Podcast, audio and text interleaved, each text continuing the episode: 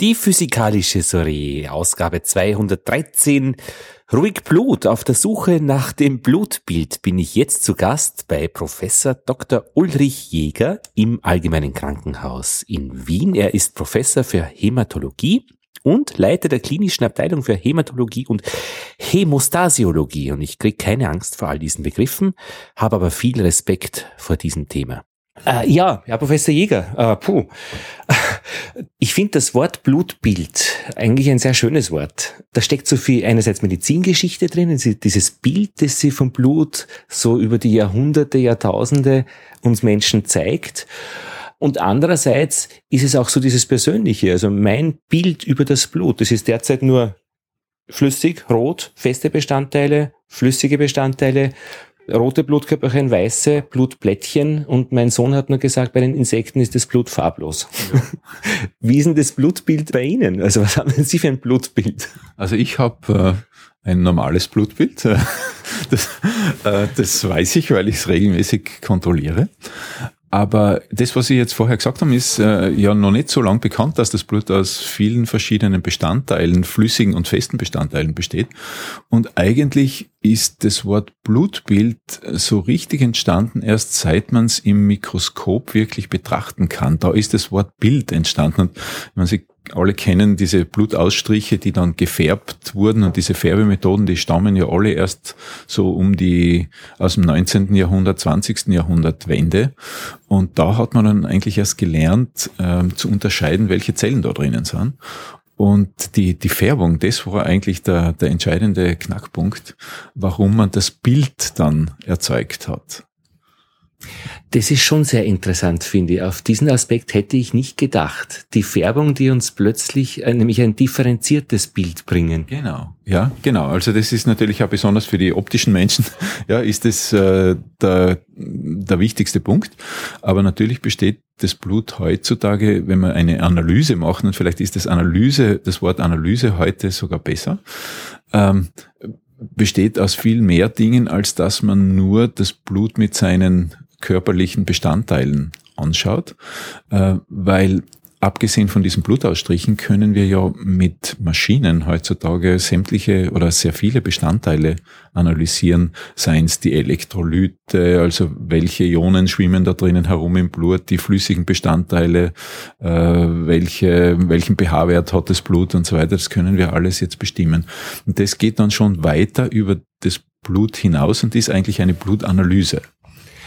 Das heißt, wir haben eigentlich jetzt, äh, so wie beim, beim Färben, die ganze Chemie mit der ganzen Analytik dabei. Also wir können wirklich die chemischen Inhaltsstoffe, letztlich Moleküle bestimmen. Und dann gibt's noch eine zweite Geschichte, die ganze Genetik, die dann auch noch versucht, äh, Informationen zu entschlüsseln, die kodiert da herumschwimmen im Blut. Ja, das ist ganz richtig. Ähm, dazu brauchen wir aber wieder die festen Bestandteile, weil ja eben die Chromosomen oder die Erbinformation in Form von DNA äh, besonders in diesen ähm, Elementen gespeichert ist. Neue Entwicklungen zeigen, dass äh, DNA zum Beispiel auch in, im Blut herumschwimmt, äh, salopp gesprochen, äh, so dass man also auch äh, im Blut zum Beispiel Tumor-DNA, äh, die von einem Tumor stammt oder sezerniert wird oder durch Zellzerfall frei wird, kann man im Blut bestimmen, außerhalb von Zellen. Aber im Wesentlichen ist also diese äh, genetische Analyse beschränkt sich vor allem auf die weißen Blutzellen.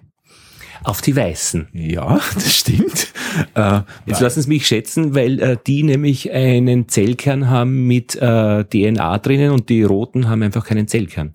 Ja, die roten verlieren mit der Reifung ihren Zellkern. Ursprünglich haben sie ja einen Zellkern, aber mit der Zeit verlieren sie den und äh, deswegen kann man dort eben dann die DNA-Bestandteile nicht mehr nachweisen. Wenn es piepst bei Ihnen als Arzt, müssen Sie eigentlich immer rangehen, oder? Oder zumindest schauen, wer sie ist. Also, oder wenn es was Wichtiges ist, ja. würden Sie ausgerufen werden, oder? Kommt ja, er bei der Tür wer rein? Ja, okay. absolut. Ja, ja also ähm, natürlich ähm, ein Hämatologe ist äh, sehr häufig dann gefragt, wenn eben diese äh, Veränderungen des Blutbilds äh, stattfinden, äh, die zu bösartigen Erkrankungen oder zu gutartigen Erkrankungen, Anämie und so weiter führen. Dann, dann sind wir zuständig. Wir machen gerade viele Themen auf. Wird so äh, ich habe eine offene Frage, na gut, ich habe mehrere offene Fragen, aber Ihr Gebiet, wenn ich so ein bisschen äh, verstehe, Sie sind Hämatologe äh, und Hämostasiologe ist auch, Häm, Hämostasiologie ist auch hier angesiedelt. Also es geht praktisch bei Ihrer Arbeit um das Erkennen des Blutbildes, also was ist im Blut drinnen, wenn der Körper praktisch funktioniert wie geplant. Es geht um Probleme, wenn da etwas anders ist, weil da gibt's Krankheiten, zum Beispiel auch diese Gruppe von Krankheiten, wenn etwas verklumpt und verstopft wird, also so rein praktisch physikalische äh, Auswirkungen, wenn eine Leitung nicht äh, bespielt wird. Und das Dritte ist, äh, und das finde ich äh, auch sehr bemerkenswert, ist, Sie haben eine, Sie haben zwölf Seiten äh, klinische Studien. Ähm, Sie verwenden das Blut auch als Transportmittel für Medikamente. Ja, auch, als, auch dazu verwenden wir es.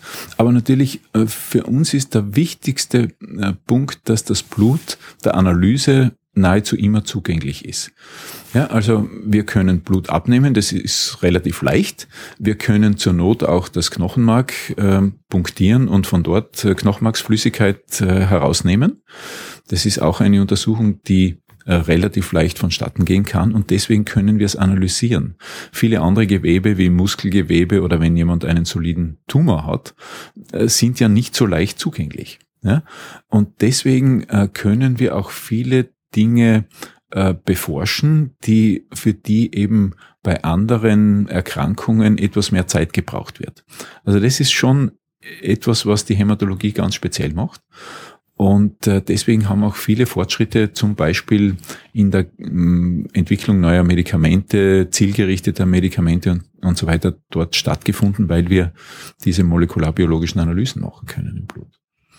Das heißt, so ähnlich äh, spektakulär eigentlich wie die Färbung war für die Erkenntnis, ist praktisch für Sie wichtig, äh, diese Zugänglichkeit, damit Sie einfach den Status eines Menschen erkennen können in diesem Fall ist einfach das Blut eine äußerst praktische Sache. Ja, genau. Also das Blut sagt sehr, sehr viel über äh, den Zustand des Körpers aus. Und ähm, das können wir eben dann verwenden, um Diagnosen zu stellen, Therapien ähm, zu festzulegen etc. Ich habe gestern telefoniert mit der Sportmedizin äh, auf der Schmelz und ich habe gefragt, äh, würde mein Blut etwas aussagen, wie fit ich bin? Und er hat gelacht und hat gesagt, gar nicht. Ähm, da muss er mich schon auf einen Belastungsergometer ähm, setzen und da muss ich äh, treten und dann kann er äh, mit Laktatwert etwas äh, sagen, wie gut ich eigentlich sportlich bin. Das habe ich lachen müssen. Die Antwort gar nichts war schon witzig. Ja, also vielleicht, äh, wenn ich zwei Bemerkungen dazu machen äh, darf. Die eine Bemerkung ist, äh, wie Sie wissen, wird ja das Blutbild dazu verwendet, um zum Beispiel Doping mit Erythropoetin ähm, nachzuweisen nachzuweisen oder zumindest in der ersten Stufe nachzuweisen, weil die roten Blutkörperchen vermehrt sind. Äh, oder das Höhentraining fußt ja genau auf der Tatsache, dass man in der Höhe weniger Sauerstoff hat und dann mehr rotes Blut bilden muss. Ähm, also ein bisschen was kann man wahrscheinlich schon herauslesen. Und umgekehrt, wenn man jetzt in den in die Krankheit geht, dann ist es schon so, dass äh, wenn der Normalwert unterschritten wird, für Männer und Frauen gibt es verschiedene Normalwerte übrigens. Wir messen vor allem den roten Blutfarbstoff, das Hämoglobin. Und äh, wenn die Hämoglobinwerte deutlich unterschritten sind, dann ist das mit Symptomen verbunden. Man hat Atemnot vor allem, man kann nicht mehr richtig Stiegen steigen. Leute, die früher auf dem Großglockner gegangen sind, äh, schaffen ihre eigene Stiege zu Hause nicht mehr. Also dann ändert sich schon, weil der Sauerstofftransport im Blut äh, anders wird. Und dann kann man das Symptom einem äh, Blutbild zuordnen. Und das ist auch das, was Sie immer wieder machen. Also Sie sehen Blutbilder und Sie kennen Symptome und versuchen das in Verbindung zu bringen. Genau, ja. Also wenn man so die, die einfachsten Dinge einmal äh, erklärt, dann ist eben das rote Blutbild für den das rote Blut für den Sauerstofftransport in erster Linie verantwortlich. Also Anämie erzeugt Müdigkeit, Atemnot etc. Ähm, wenn die weißen Blutkörperchen zum Beispiel zu niedrig sind, dann entsteht Infektionsneigung. weil sie nicht mehr die Bakterien oder gegebenenfalls die Viren so abwehren können, wie sie es tun sollten. Und äh, wenn die Blutplättchen zu wenig sind, dann entsteht als Symptom Blutungsneigung. Das entsteht auch dann, wenn gewisse Gerinnungsfaktoren im Blut nicht mehr so funktionieren, wie sie sollten. Aber da sind Sie rein wissenschaftlich ein Beobachter, der misst, der einfach äh, qualitativ, quantitativ ähm, sieht, wie der Zustand ist.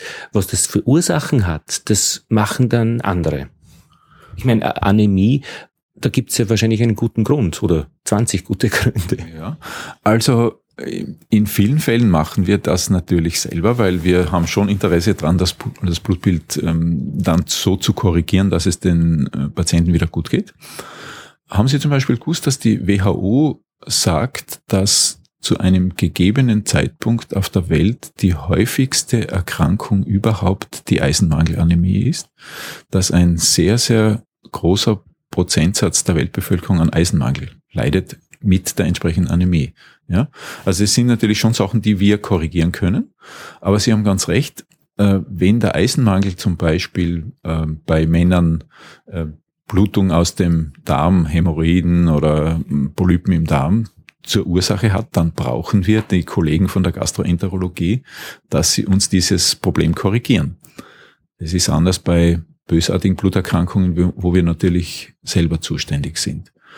Und vielleicht noch etwas, was mir eingefallen ist, ist, dass das Blut ja auch sehr äh, dynamisch ist. Also die Blutbildung findet ja im Knochenmark statt.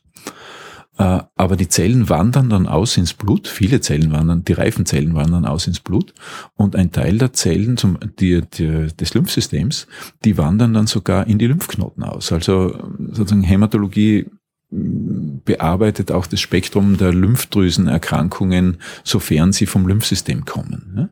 Also äh, das und diese abgekoppelten Systeme wie Gehirn und Gehirnflüssigkeit ist dann noch eine ganz andere Geschichte. Also mit dem haben wir natürlich äh, sehr wenig bis nichts zu tun. Allerdings können zum Beispiel Leukämiezellen auch dort hinein äh, oder Immunzellen können natürlich in diese Gehirnflüssigkeiten einwandern.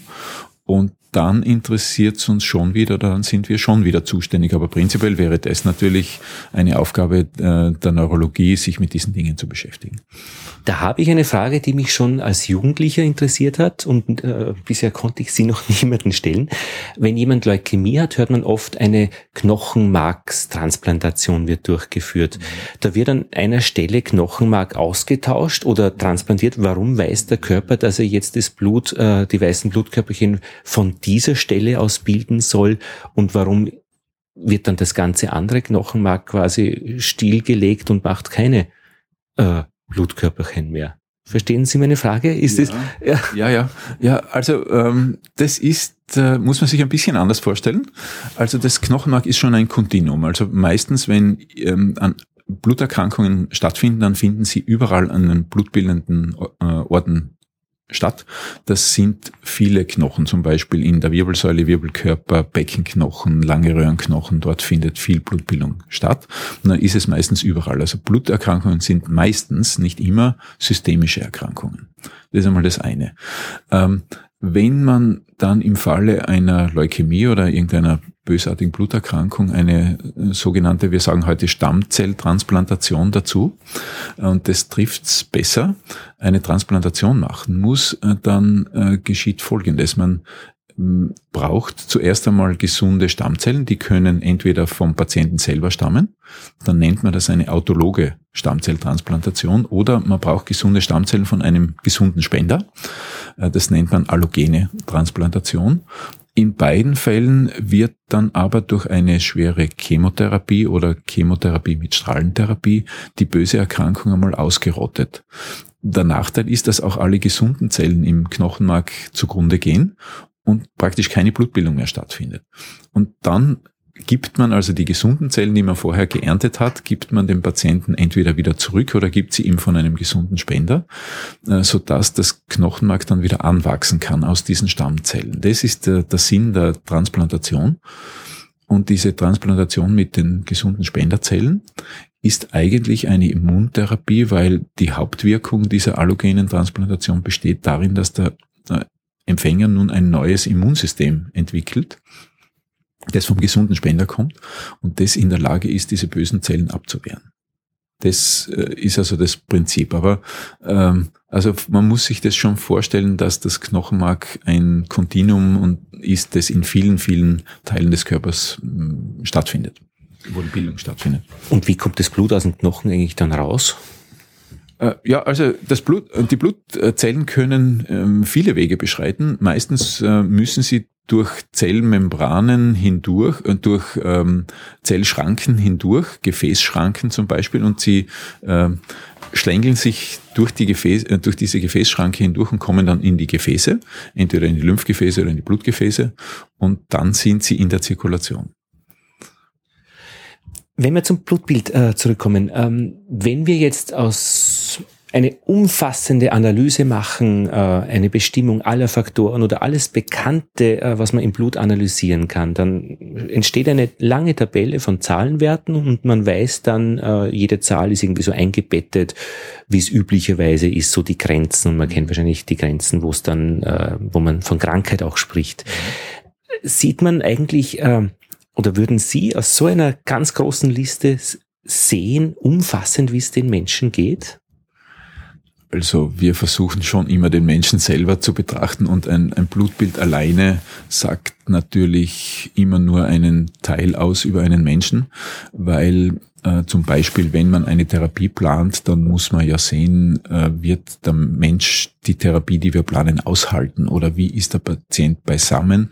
In vielen Fällen ähm, kann das schlechte Blutbild alleine ähm, nicht einmal die Therapie bedingen. Also es gibt chronische Leukämieerkrankungen, wo wir sehr lange zuwarten, bevor wir überhaupt eine Therapie machen. Und nur dann, wenn es dem Patienten schlecht geht, wenn er Symptome hat, wird therapiert. Also Blutbild alleine sagt schon sehr viel, aber ist jetzt für uns nicht der einzige Entscheidungsgrund. Es sei denn, es ist eine akute Erkrankung wie eine akute Leukämie. Dann ähm, müssen wir uns schon sehr auf das Blutbild und den Knochenmarksbefund verlassen, weil da fällt dann die Entscheidung, der Patient braucht unbedingt eine Therapie. Natürlich dann angepasst an seinen körperlichen Zustand. Und wahrscheinlich sind auch nicht nur die Werte interessant, sondern auch, wie sich diese Werte verändern. Das ist ein guter Punkt. Da kann man natürlich aus dem Blut, weil, weil man eben dynamische Untersuchungen über die Zeit machen kann, sehr viel herauslesen. Einfaches, einfachstes Beispiel, wenn Sie jemanden Eisen geben, der einen Eisenmangel hat, äh, der schluckt sein Eisen und dann die Normalisierung der einzelnen Eisenparameter äh, führt dann dazu, dass man aufhört mit der Therapie. Ja, also man steuert die Therapie durch diese Verlaufsuntersuchungen. Das kann noch viel, viel weitergehen heutzutage, wo wir zum Beispiel molekularbiologische Untersuchungen bei Leukämiepatienten einsetzen, um festzustellen, wie viele Leukämiezellen jetzt noch im Blut oder im Knochenmark vorhanden sind. Und wir können mit diesen Methoden eine böse Zelle in 10.000 gesunden, manchmal in 100.000 gesunden Zellen nachweisen. Und dann ist natürlich diese, diese Verlaufsuntersuchung extrem wichtig, weil wir sehen, ob unsere Therapie greift und kann auch dann zu Entscheidungen führen, wenn wir sehen, diese äh, bösen Zellen verschwinden nicht genügend aus dem Blut, dass man sagt, ja, und jetzt brauchen wir aber andere Therapie.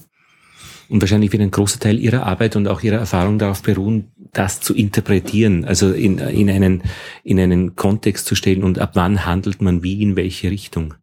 Ist eigentlich das gesamte System Blut, wenn man es als Organismus bezeichnet, äh, ein, ein sehr stabiles, äh, ein sehr stabiler Organismus, der sehr äh, gut auf, auf, auf Ungleichgewichte reagiert, sich ausgleicht? Oder ist es was, was sehr explosives, volatiles, so wie an der Börse irgendwelche Kurven rauf und runter zischen, aus Ihren Augen? Ja, es, man braucht beides. Ja, also man braucht ein System, zum Beispiel nehmen Sie das Immunsystem. Ja, man braucht Zellen, äh, die sich merken, äh, wenn wir eine Virusinfektion haben und die bilden Antikörper, dann gibt es sogenannte Memory-Zellen, ähm, die sich äh, merken, ähm, welche Infektion das war und äh, was die Eigenschaften dieser Infektion sind, so dass später dann diese Infektion beim nächsten Mal wieder abgewehrt werden kann. Das ist ein sehr stabiles System, das sich über viele Jahre Eigenschaften von Viren zum Beispiel merken kann. Aber man braucht auch so eine ähm, Akutfeuerwehr äh, von Zellen, die ganz rasch gebildet werden können. Also zum Beispiel bei den weißen Blutkörperchen, die für die Abwehr von Infekten zuständig sind, die sogenannten Granulozyten. Da ist es so, dass der groß, größte Granulozytenpool gar nicht im Blut ist.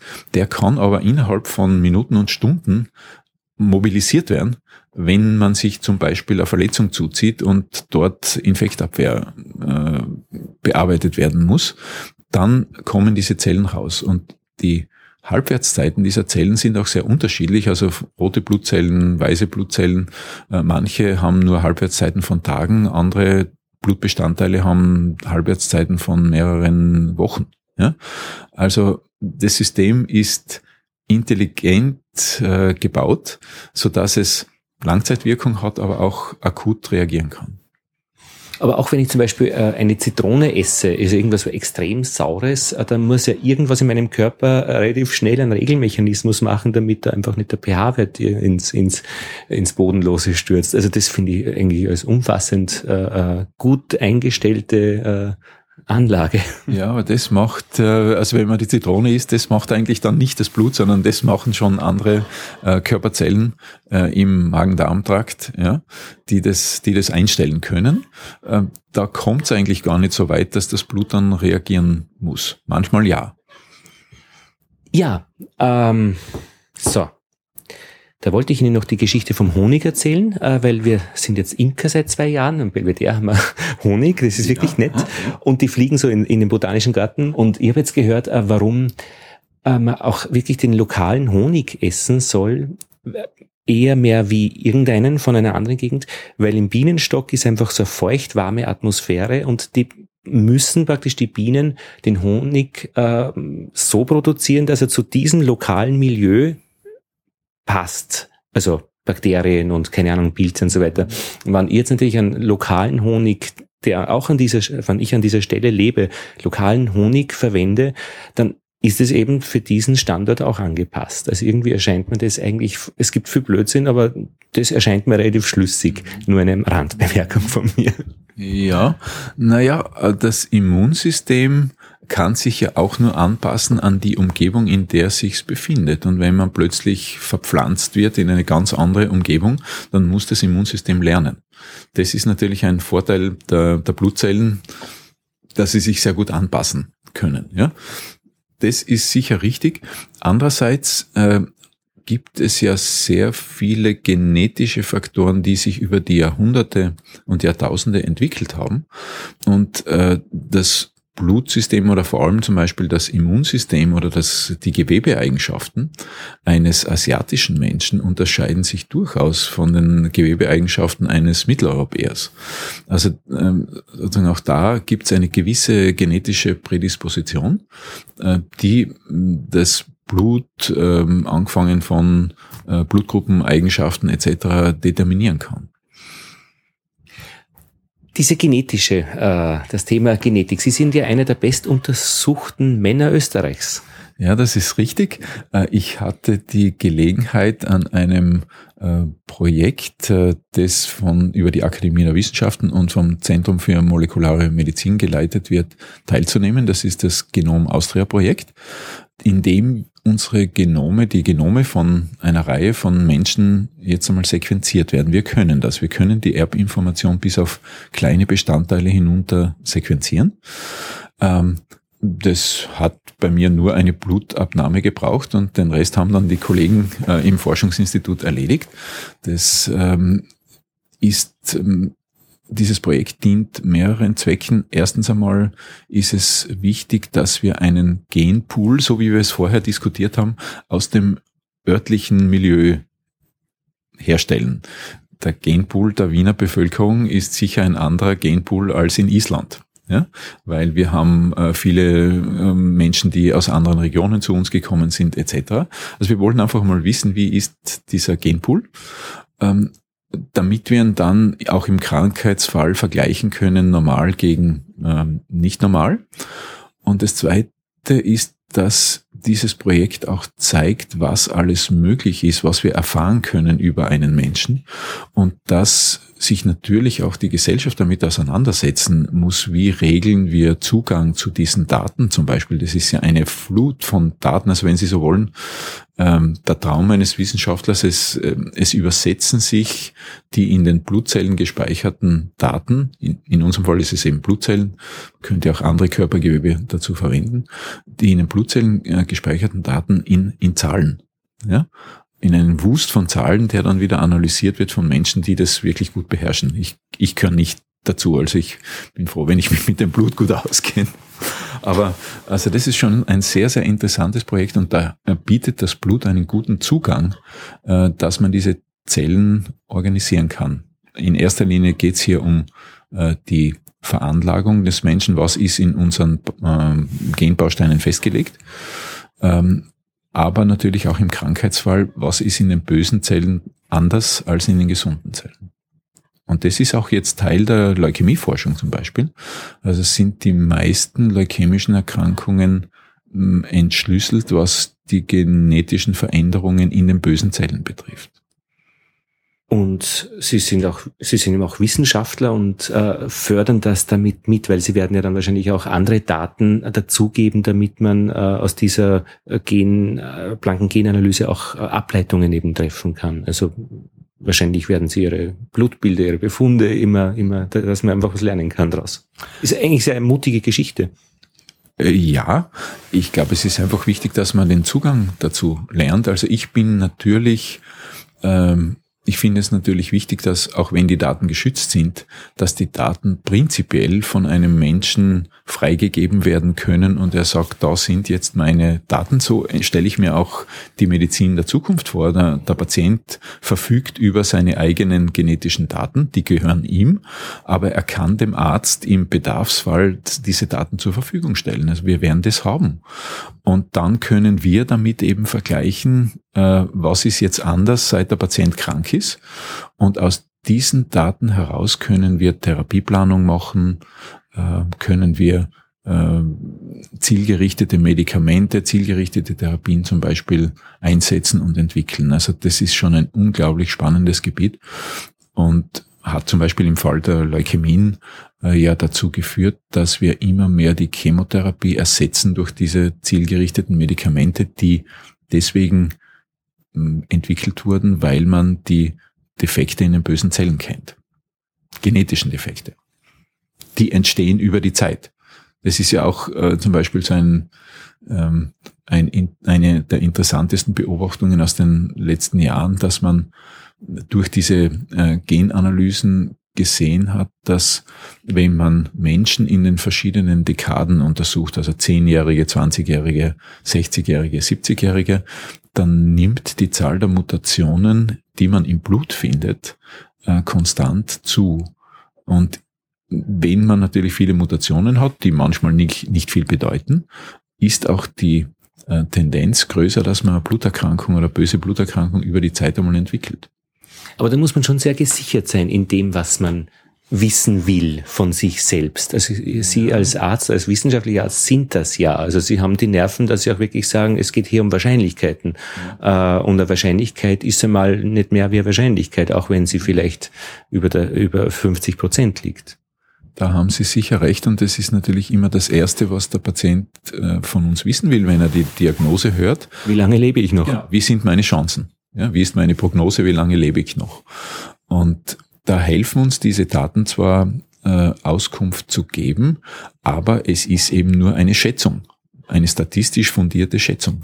Und daher bin ich meistens sehr zurückhaltend mit solchen Aussagen, aber es hilft natürlich schon ein bisschen den Patienten darüber zu informieren, ähm, wie er sein Leben planen soll. Und für uns ist es zum Beispiel die Entscheidung, muss ein Patient eine Stammzelltransplantation haben oder nicht, ähm, wenn er Leukämie hat oder wird, wenn er gute Prognose hat, werden wir das nicht planen. Wenn er schlechte Prognose hat, dann werden wir es schon planen. Das lesen wir schon aus diesen genetischen Untersuchungen aus dem Blut heraus und auch wirklich auch im Hintergrund. Also Sie wissen da sehr viel über die Zusammenhänge und zeitlichen Entwicklungen, wohingegen, wenn jemand sagt, der Arzt hat mir noch ein Jahr gegeben, aber jetzt bin ich schon drei Jahre noch da, es sprechen nur die Menschen, die eben drei Jahre noch da sind und nicht die, die nur ein halbes Jahr da gelebt haben.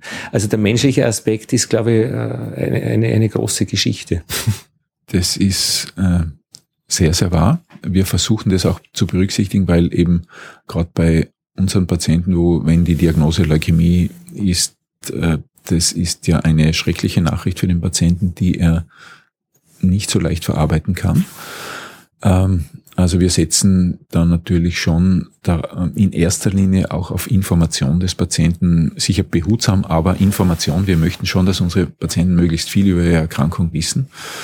Ähm, es gibt auch psychologische Betreuung für unsere Patienten. Und manchmal dreht sich's auch dann um. Also wenn wir zum Beispiel einem Patienten erklären, dass es einen Test für seinen molekular, molekularen Test für seine Erkrankung gibt, wie viel Zellen, böse Zellen er noch im Blut hat, dann wollen die Patienten das auch immer wissen. Also äh, früher mal haben Patienten gesagt, nein, und äh, ich habe Angst vor genetischen Untersuchungen, das will ich nicht. Aber mit der Zeit sagt dann der Patient, wie war eigentlich mein molekular-genetischer Wert? Ähm, ist er weiter runtergegangen oder ist er wieder raufgegangen? Also, also ich glaube schon, dass wenn man es hm, behutsam macht, dass die Menschen dann verstehen, worum es geht und die meisten Menschen können äh, damit umgehen. Wenn es äh, Menschen gibt, die nicht damit umgehen können, dann versuchen wir eben zu helfen über ähm, psychoonkologische Beratung, die wir ja natürlich anbieten. Weil es ja letztlich Information eine Ermächtigung ist. Und auch wenn man nicht mächtig genug wird, äh, die Situation zu verändern, ist man doch in einer, in einer offenen Atmosphäre. Also mit seinem, mit seinem Wissen wenn ich Interviews mache äh, zum bestimmten Thema, da wäre ich manchmal wie ein Spürhund und schaue und das ist auch wunderbar, wie sie das äh, weiterentwickelt. Ich habe gerade eine Spur nach Japan, weil in Japan das, äh, die Blutgruppe scheinbar sehr wichtig ist. Also wenn man heiratet, ein bisschen so wie bei uns das Horoskop. Wann werden denn Sie in Ihrer Arbeit äh, zum Spürhund? Also was sind Ihre Themen, die Sie ganz vorne bei Ihnen persönlich haben, die Sie äh, gerade sehr faszinieren und, und, und wo Sie dran sind und versuchen, das herauszufinden? Also unser Hauptthema ist, äh, wir haben sehr viele neue Medikamente und wir haben eben diese molekularen Grundlagen der Erkrankungen, Leukämien in erster Linie und äh, anderen, anderer bösartiger Bluterkrankungen. Und da versuchen wir natürlich mit äh, vielen Kollegen diese Therapien so einzusetzen, dass sie möglichst personalisiert dem Patienten nützen. Also das ist unser Hauptfokus. Können wir Medikamente testen auf äh, Blutzellen zum Beispiel und herausfinden, welche Medikamente werden wirken? Können wir das in Beziehung setzen zu den molekularbiologischen Veränderungen? Also so wird die Hämatologie der Zukunft natürlich ausschauen. Äh, umgekehrt gibt es immer noch viele Patienten, die haben eine Blutbildveränderung und wir wissen nicht genau, woher diese Blutbildveränderung kommt. Ja, also es ist ein Entzündungswert erhöht, zum Beispiel im Blut, äh, in der Blutanalyse. Na, dann müssen wir uns auf die Suche machen und dann werden wir schon zum Sherlock Holmes sozusagen und versuchen herauszufinden, was ist die Ursache? Und das muss dann gar keine Bluterkrankung sein. Das kann irgendwas ganz anderes sein. Also so gesehen ist unser Fach natürlich sehr spannend, weil wir sozusagen den, den Schlüssel und den Zugang haben vielleicht aber draufkommen, dass es gar keinen, dass es gar keinen Blutspezialisten braucht, um die Erkrankung zu behandeln, sondern wir jemand anderen beiziehen müssen. Also da bei diesen Patienten, wo wir nicht gleich die Diagnose stellen können, da werden wir zum, auch zum Spürhund natürlich. Ich meine, Sie sind, äh, Sie leiten eine Abteilung mit 100 Mitarbeitern. Also das ist ja keine kleine Sache. Und auch im, in einem Krankenhausverbund, so wie das AKH eben ein, ein sehr großes Krankenhaus ist, ist das schon eine, eine Drehscheibe für, für sehr vieles. Also Sie sind ja dann wahrscheinlich auch Dienstleister mhm. äh, für alle Abteilungen. Und Sie haben, damit Sie auch das Wissen untereinander weitergeben, den blutigen Donnerstag. Was ist denn das? Also der blutige Donnerstag ist unser Fortbildungsseminar und äh, dort laden wir natürlich äh, Kollegen und Kolleginnen aus dem Haus, aus äh, Österreich, aus Wien, aber auch aus dem Ausland ein und versuchen mit ihnen die neuesten äh, Entwicklungen zu diskutieren und auch zu lernen natürlich, weil Lernen ist für uns äh, essentiell. Ähm, wir befruchten uns auch gegenseitig mit sehr vielen anderen Disziplinen, also speziell eben mit den biologischen Disziplinen Genetik, Genetik und so weiter, da Chemie, da äh, brauchen wir einfach Hilfe und gegenseitiges Verständnis. Und äh, es ist einfach nicht mehr so, dass ein Arzt heute, zumindest wenn er in der Wissenschaft tätig ist, aus sich selber schöpft, sondern es, es, es muss Kooperation geben und es arbeiten Teams mit zusammen. Also ähm, das ist sicher ein wichtiger Punkt. Ähm, wir haben natürlich in unserer Abteilung sehr, sehr viele verschiedene Disziplinen vereint. Es gibt eben die Ärzte, die im Vollzeit sich mit Patienten beschäftigen. Und das ist ja letztendlich das, woraus es für uns ankommt. Aber im Hintergrund Pflegepersonen natürlich auch um, äh, technischer Dienst, die für Blutabnahmen etc. Äh, da sind. Aber im Hintergrund arbeiten natürlich auch viele Menschen, die Forschung betreiben und versuchen aus äh, den Erkrankungen unserer Patienten dann die richtigen Schlüsse für zukünftige Entwicklungen zu ziehen. Und wahrscheinlich haben Sie eine ganz große Verwandtschaft, die mit dem Blutbild immer zu Ihnen kommt. Sag mir, zeig mir, sag mir was über mein Blutbild. Passt das? Ja, das stimmt. Das hat, glaube ich, jeder Arzt. Ja, das stimmt. Äh, das äh, tue ich auch gerne. Das äh, ist ja letztendlich meine Aufgabe. Und wir kriegen natürlich auch sehr viele Anfragen per E-Mail von Menschen, die irgendwo einmal was gelesen haben und die ähm, auf unsere Homepage gekommen sind und die dann halt sagen, ja, und ich habe ein schlechtes Blutbild und was soll ich jetzt machen? Also das hat sich ja schon sehr verlagert in, in den E-Mail-Kontakt.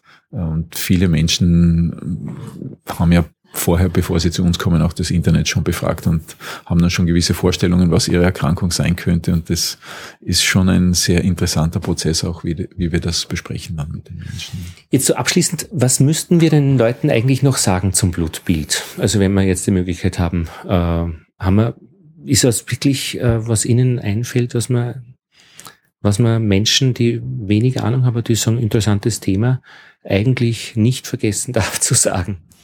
Ja, also das Blutbild ähm, lässt eben sehr viele Rückschlüsse auf die körperlichen Funktionen zu. Es, es geht weit darüber hinaus, dass wir eben nur in einem Mikroskop das Blut betrachten. Das ist mir sehr wichtig, weil wir eben so viel analysieren können von Zellen, Flüssigkeiten, Genetik, ähm, chemischen Substanzen, Bestandteilen des Blutes. Ähm, es ist sicher auch wichtig, dass wenn das Blutbild nicht normal ist, dann sollte man sich auf jeden Fall einmal zunächst an den Hausarzt wenden oder an einen Arzt. Und es kann dann oft vorkommen, dass man eben weitergeleitet wird an einen Hämatologen oder Hämatologin. Und äh, letztendlich ist es natürlich auch eine sehr, sehr gute Möglichkeit, ähm, seinen Gesundheitszustand regelmäßig zu überprüfen. Also im Rahmen der gesunden Untersuchungen und Vorsorgeuntersuchungen ist Blutbild ein essentieller Bestandteil. Und äh, ein kein schönes Blutbild ist, wenn irgendein Wert praktisch dann auf dem, auf dem Zettel fett gedruckt ist, der andeutet, dass er aus einer bestimmten Bandbreite heraus ist. Das ist richtig, aber da, wie gesagt, müssen wir schon unserem Hausarzt vertrauen, der, dann, der das dann bewertet. Weil Laborwerte sind auch statistische, statistisch, äh, bewegen sich innerhalb statistisch festgesetzter Grenzen. Und es gibt auch Normalpersonen, die sind unterhalb oder oberhalb dieser Grenzen, so dass nicht immer, wenn ein Wert abweicht, das jetzt bedeutet, dass ich krank bin. Also man braucht dann eben eine Interpretation äh, vom Hausarzt oder vom äh, Spezialisten dazu, damit man, also bevor man jetzt gleich nervös wird, ist es besser, man befragt einmal seinen Arzt. Vielen Dank, Jäger, für dieses Gespräch. Ja, sehr gerne. Also es ist mir ein Bedürfnis. Blut ist ein ganz besonderer Saft, ja, wie schon im Faust beschrieben. Und äh, ich, ich glaube, es ist einfach, ähm, das möchte ich vielleicht auch noch sagen, etwas, wo fast alle Hämatologinnen und Hämatologen äh, ihre Augen leuchten immer noch, wenn sie an ihren Beruf denken. Also ich kenne wenige, die das nicht mit Eifer betreiben, weil es einfach eine so spannende ähm, klinische Wissenschaft ist, aus der wir so viele neue Erkenntnisse ziehen und die Vorreiter für viele andere Disziplinen ist, weil wir eben den Zugang zu den Blutzellen haben. Also es, es ist einfach etwas, was ich auch jungen Menschen sehr, sehr gerne empfehlen würde, wenn sie Medizin studieren, äh, da kann man wirklich forschen und, und sich weiterbilden. Gibt es ein, äh, ist es ein bestimmter Typ von Menschen, von Ärzten, die das machen? Das könnte ich jetzt nicht sagen. Also man muss schon Empathie mitbringen, weil wir äh, mit äh, sehr vielen sehr schwer kranken Patienten zu tun haben und sonst einfach äh, Forschergeist. Ja, also aber es gibt so viele verschiedene Menschen. Ähm, optische Typen tun sich sicher äh, leicht, wenn sie das Blutbild im Ausstrich betrachten. Aber hm, ich glaube, es kommt einfach darauf an, dass man es gern macht. Und das war die physikalische Soiree Ausgabe 213 auf der Suche nach dem Blutbild. In der nächsten Ausgabe geht's nach Innsbruck zur Gerichtsmedizin zu Walter Parson. Lothar Bodingbauer verabschiedet sich.